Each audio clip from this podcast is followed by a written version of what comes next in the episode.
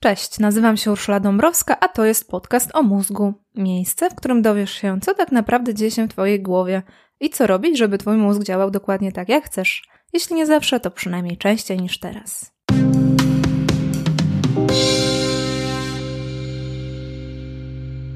Chciałabym Cię poprosić o zalajkowanie lub obserwowanie strony podcast o mózgu na Facebooku.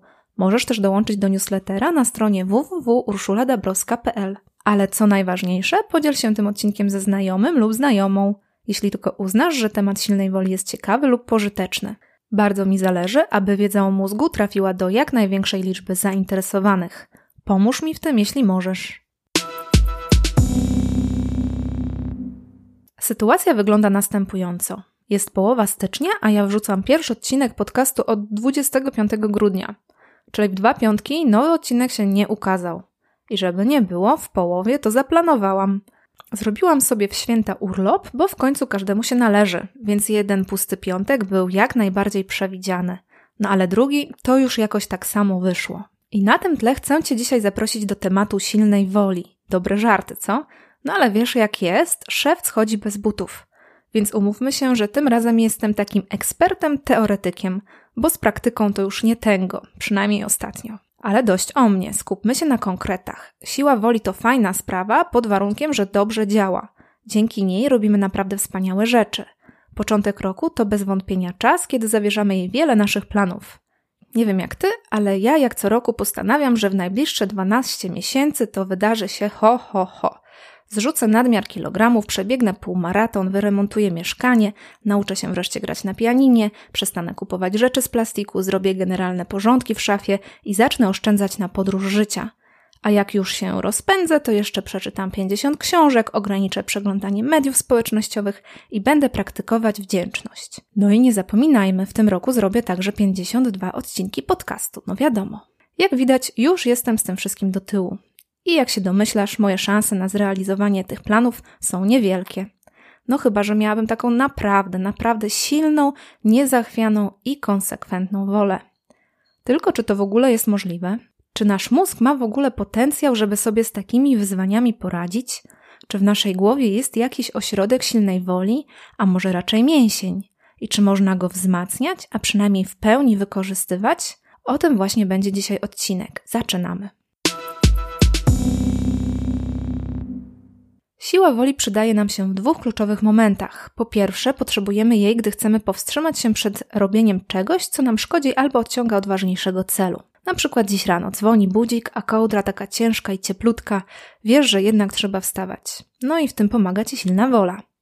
Potem przeglądasz rano internet, a wiesz, że czekają cię zadania i obowiązki. Tu też samokontrola i opamiętanie sprawiają, że zamykasz zakładkę z Facebookiem i idziesz do roboty.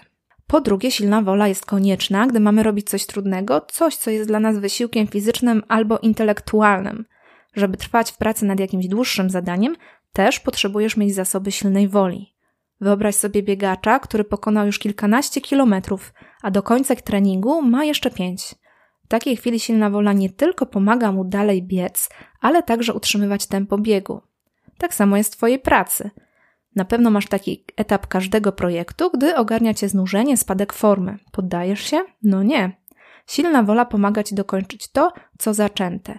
Mimo, że część ciebie mówi, rzuć to w diabły i daj sobie spokój, może kto inny to zrobi.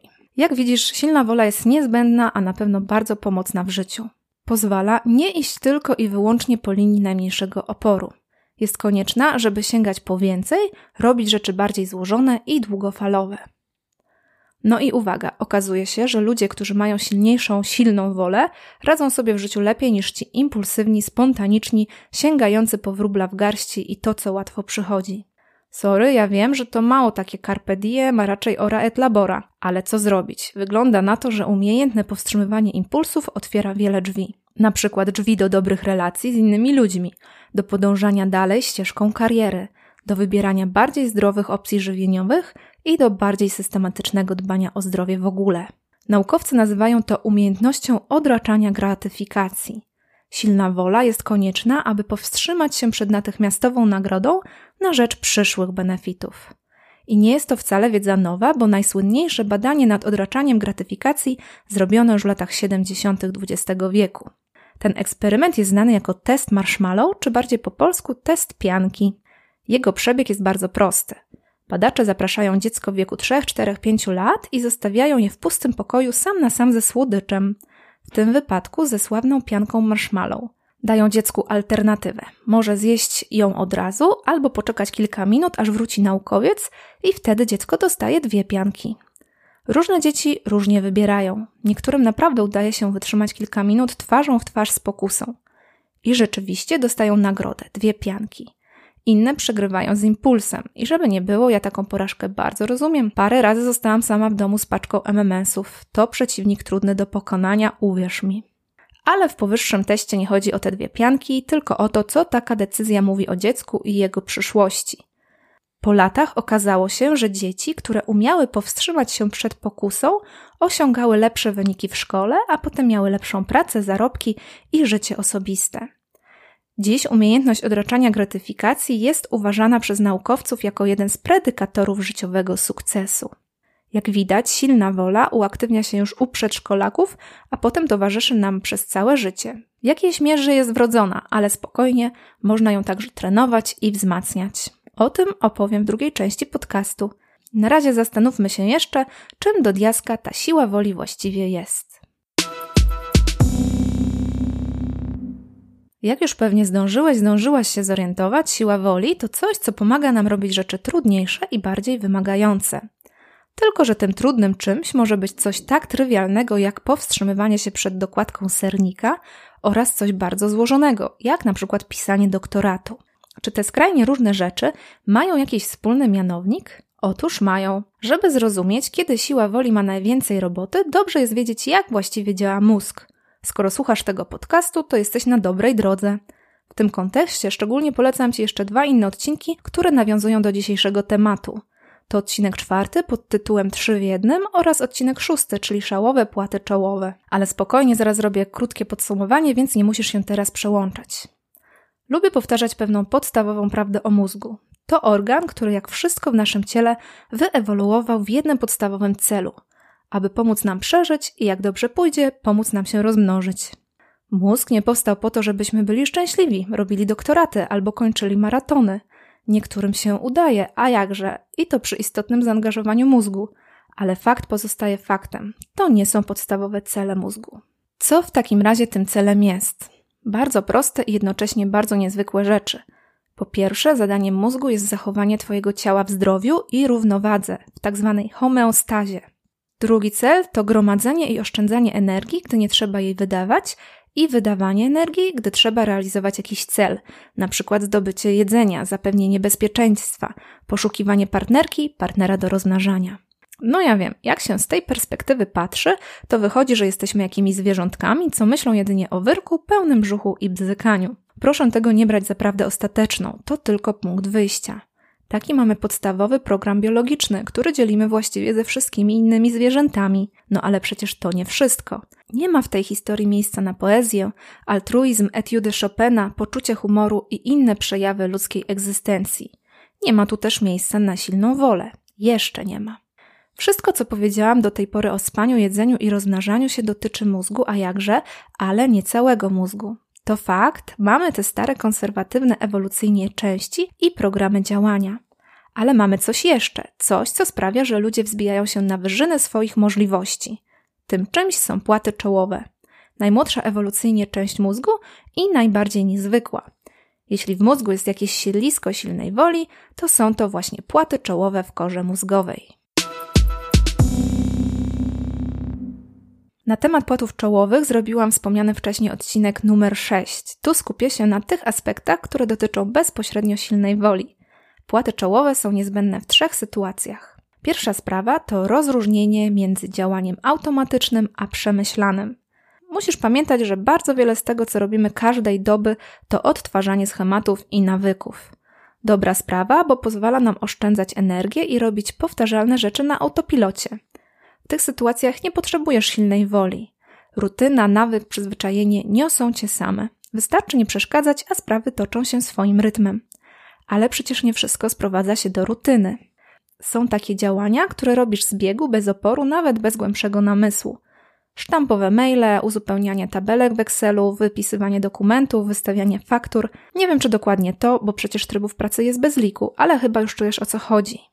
Z drugiej strony są takie zadania w pracy, gdzie musisz się skupić, przemyśleć, zmobilizować do jakiegoś wysiłku. Nie jesteś w stanie odpalić rutyny, bo całe zadanie albo jego część jest całkiem nowe. I wtedy potrzebujesz swoich płatów czołowych, potrzebujesz uważności, zaangażowania, skupienia energii i władz umysłowych. Tak, tu właśnie działa silna wola. Za każdym razem, gdy robisz rzeczy nie automatycznie, ale z namysłem i wysiłkiem. Drugi moment, kiedy płaty czołowe muszą przejąć ster, to sytuacje, gdy Twoje działanie jest obliczone na efekty w przyszłości. Starsze części mózgu naprawdę słabo radzą sobie z koncepcją czasu.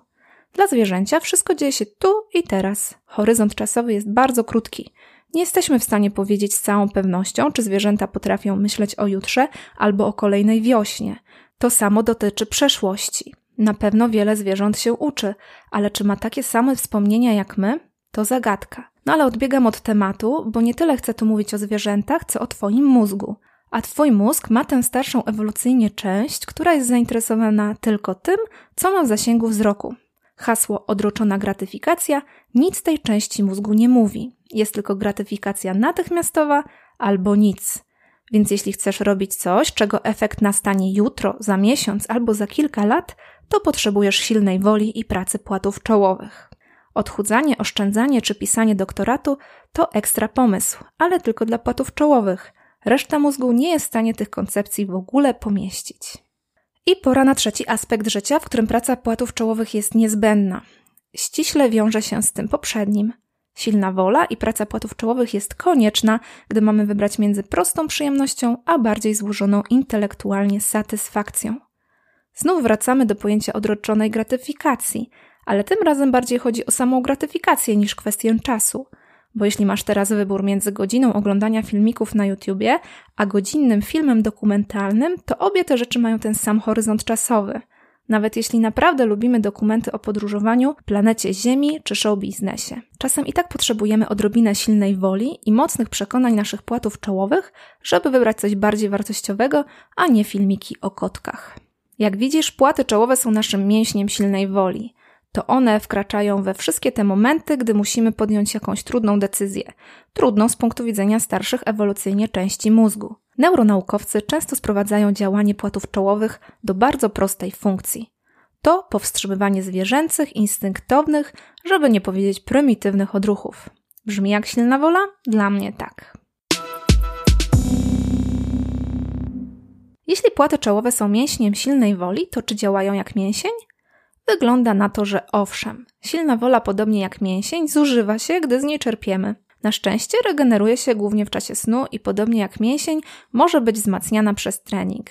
Tak przynajmniej postulują naukowcy i doświadczenie dnia codziennego zdaje się to potwierdzać. Z drugiej strony, wszystko, co osłabia pracę naszych płatów czołowych, osłabia też silną wolę. Zebrałam w siedmiu punktach rzeczy, które pomagają nam być panami i paniami naszych wyborów. Inspirowałam się przy tym pomocną książką Kelly McGonigal pod tytułem Siła woli. Polecam osobom zainteresowanym tym tematem. Książka jest naładowana opisami eksperymentów psychologicznych. Rzetelnie, ale nie każdy jest w stanie przez nie przejść. Zrobiłam to ja, żebyś ty nie musiał, nie musiała. I zaraz sprzedam ci esencję. Sześć obszarów, w których możesz wzmacniać swoją silną wolę. Oto one. Obszar pierwszy to sen. Sen jest dobry na wszystko. Przyzwyczaj się, że będę o nim mówiła w co drugim odcinku, bo świat nauki w ostatnich dekadach zwariował na punkcie odpowiedniej dozy snu i regeneracji. Odpowiednia ilość snu jest niezbędna, by wszystko inne działało w Twoim ciele jak należy. Nie dosypiasz, to więcej jesz, tyjesz, mniej się ruszasz, gorzej koncentrujesz, masz słabszy układ odpornościowy i nie wiem co jeszcze. A gdy jesteś wyspany, wyspana, to bajka, bajka. Wszystkie Twoje akumulatorki zaczynają dzień z poziomem 100%. I doświadczenie potwierdza, że to ma bardzo duże znaczenie dla działania płatów czołowych i silnej woli. Osoby niewyspane łatwiej ulegają pokusom, chętnie sięgają po słodycze, częściej rezygnują z treningu, mają problemy ze skupieniem na swoich obowiązkach, reagują bardziej emocjonalnie na problemy, są bardziej podatne na stres. Nic dziwnego, że w takich okolicznościach ciężej jest im trzymać się postanowień i wybierać trudniejsze rozwiązania. Drugi obszar to ruch. I tu uwaga, bo to trochę sprawa paradoksalna. Dla wielu osób regularna aktywność fizyczna to spore wyzwanie. Uprawianie sportu, czy po prostu ćwiczenie dla zdrowia i ładnej sylwetki bardzo często jest w szufladce pod tytułem muszę, powinnam, powinienem. Ruch sam w sobie wymaga od nas sporej porcji siły woli. Są oczywiście zapaleńcy, dla których wysiłek fizyczny to natychmiastowa gratyfikacja. Inni mają to szczęście, że ćwiczenia są elementem ich rutyny dnia. Wtedy o siłę woli nie muszą się martwić. Ale dla wielu osób wprowadzenie regularnej aktywności fizycznej to duże, wymagające zobowiązanie. Tymczasem warto wiedzieć jedno: naukowcy odkryli niezwykłą właściwość wysiłku fizycznego jeszcze nie do końca wiadomo, na czym polega ten mechanizm. Ale jedno wiadomo: wysiłek fizyczny, choć sam czasem wymaga użycia mięśnia siły woli, to zamiast go osłabiać, tylko go wzmacnia. Niesamowite, ale osoby po treningu są mniej podatne na pokusy, łatwiej się koncentrują na zadaniach, są bardziej skupione, zmotywowane do pracy. Jak widzisz, same plusy, a przecież nawet nie wspomniałam o kaloriach, układzie sercowo-naczyniowym itd. Tak w ogóle wydaje się, że regularna aktywność fizyczna robi z ludzi jakieś takie cyborgi skuteczności. Różnych ludzi w różnym stopniu, ale efekt jest bardzo widoczny. Pora na obszar trzeci. Skoro już mamy sen i ruch, to brakuje nam do tej boskiej triady jeszcze tylko dobrego odżywiania. I tu też nie zamierzam Ci mówić o makroskładnikach czy profilaktyce chorób cywilizacyjnych. Nie, nadal skupiamy się na silnej woli i pracy płatów czołowych. A odpowiednie odżywianie jest dla nich bardzo istotne. Odpowiednie to znaczy takie, które nie powoduje spadków glukozy we krwi. Tak jest. Właściwie chodzi tylko o to, by nasz mózg miał zapewniony stały i równy dopływ glukozy. Jeśli jej brakuje, to płaty czołowe czują to najmocniej. Właściwie zostają wyłączone z gry. Wszystko w mózgu przechodzi w tryb szukania bezpieczeństwa, czyli kalorii. Dlatego osoby na surowych dietach są takie trudne w kontakcie, no bo same nie mają łatwo. Całą siłę ich woli pożera uciszanie impulsów kierujących uwagę w stronę jedzenia. Jeśli nawet uda im się powstrzymywać przed podjadaniem, to cierpią inne obszary życia, praca zawodowa, relacje międzyludzkie, plany treningowe czy obowiązki domowe. Zwykłe umycie naczyń staje się nadludzkim wysiłkiem, jeśli w ciągu dnia 200 razy musiałeś się powstrzymać przed kanapeczką albo batonikiem. Najprostszy sposób, żeby sobie z tym radzić, to jeść w miarę regularnie i to produkty, które dają poczucie sytości na wiele godzin. Te produkty to złożone węgle i bogate w błonnik warzywa, a do tego chude białko. Czarów nie ma, po prostu trzeba w miarę zdrowo jeść. Jeśli będziesz tak karmić swoje ciało, to twoja siła woli też będzie odpowiednio odżywiona i to przez cały dzień. Czwarty obszar, którym możesz wzmacniać siłę woli, to medytacja. Wiem, na pierwszy rzut oka dziwna propozycja. Co ma piernik do wiatraka? Ale daj medytacji szansę. Okazuje się bowiem, że nawet krótka, ale systematyczna praktyka poprawia siłę woli. Wydaje się, że medytacja wzmacnia możliwości płatów czołowych. No bo popatrz. Medytacja to na przykład trening skupiania uwagi na wrażeniach, jakie masz przy wdychaniu i wydychaniu powietrza. Niby banalna sprawa, a okazuje się, że mózg wymyśla milion rzeczy, żeby od tego zauważania oddechu cię odciągnąć. A ty konsekwentnie skłaniasz go, żeby jednak robił to, na czym tobie zależy, a nie jemu. Przy medytacji decydujesz, że po prostu chcesz zauważać oddech, ale taka umiejętność panowania nad spontanicznymi impulsami mózgu przydaje się w całym życiu. Czy nie na tym właśnie polega siła woli? Masz w odpowiednim momencie zauważyć, że coś spycha cię z obranego szlaku i wrócić do tego, co chcesz robić, a nie ulegać impulsom czy rozproszeniom. Dokładnie tak jak w medytacji.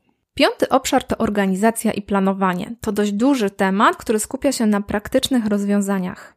Generalnie chodzi o to, by maksymalnie ułatwiać sobie robienie rzeczy trudnych i długofalowych i jednocześnie maksymalnie utrudniać uleganie niechcianym impulsom. Podam Ci kilka banalnych przykładów, ale liczę bardziej na Twoją niż moją kreatywność. Okoliczności i potrzeby każdy ma różne, więc i rozwiązania muszą być dostosowane do tego, czego Ty potrzebujesz. Jeśli na przykład nie chcesz jeść śmieciowego jedzenia, to rób zdrowe posiłki i przekąski na zapas.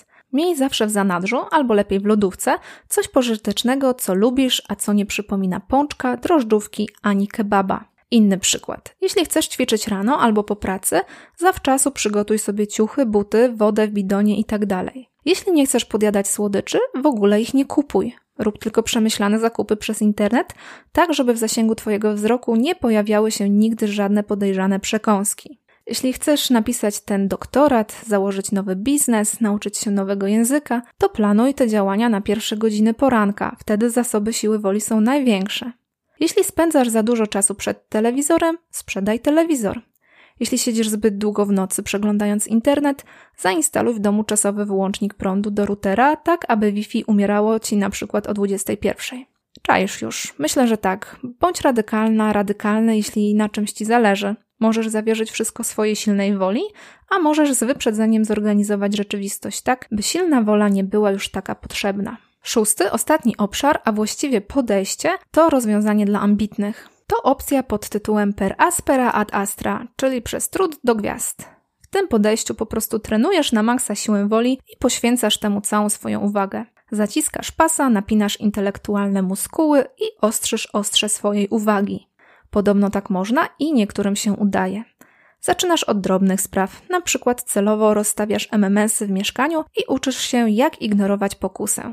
Albo postanawiasz wstawać o 5 rano i biegniesz od razu pod zimny prysznic. Musztrujesz w ten sposób siebie i swoje ciało, nie bacząc na potknięcia ani na to, co właściwie byś chciał, chciała robić. Uczysz siebie i swój mózg, że co by nie gadał, twoje jest na wierzchu. I jeśli się przy tym nie wykończysz, to jest szansa, że osiągniesz swój cel. Są śmiałkowie, którym się udało i nie ma co się dziwić. Mózg jest bardzo plastyczny i robi się mistrzem tego, co powtarzasz. Jeśli codziennie grasz na PlayStation, to robisz się mistrzem gry na PlayStation. Jeśli codziennie się zamartwiasz, twój mózg opracowuje do perfekcji sposoby zamartwiania się. A jeśli codziennie trenujesz kontrolowanie impulsów i skupianie się na długofalowych celach, to z każdym dniem robi się to coraz łatwiejsze. Więc może musztra i asceza to także rozwiązanie dla ciebie. Ja od razu ci powiem, że dla mnie na pewno nie i MMMsy to wcale nie jest największy problem. Osobiście hołduję zasadzie, że czasem trzeba sobie docisnąć, a czasem trzeba sobie poluzować. I cały myk polega jedynie na tym, żeby odróżnić kiedy to, a kiedy tamto. I właśnie do tego odróżniania najczęściej angażuję swoje płaty czołowe.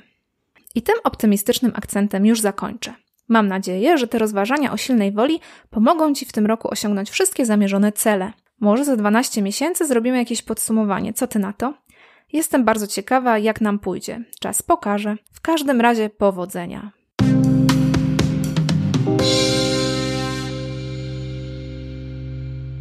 Dziękuję Ci za wysłuchanie tego odcinka. Jeśli chcesz więcej informacji na mój temat, zapraszam Cię na stronę www.urszuladabrowska.pl. Znajdziesz tam mojego bloga oraz opisy moich książek. Zapisz się do newslettera, a informacje o nowych odcinkach będą wpadać prosto na Twoją skrzynkę mailową. Podcast o mózgu jest także na Facebooku. Zapraszam do polubienia strony i kontaktu. Tymczasem do usłyszenia. Dobrego dnia, dobrej nocy. Ula.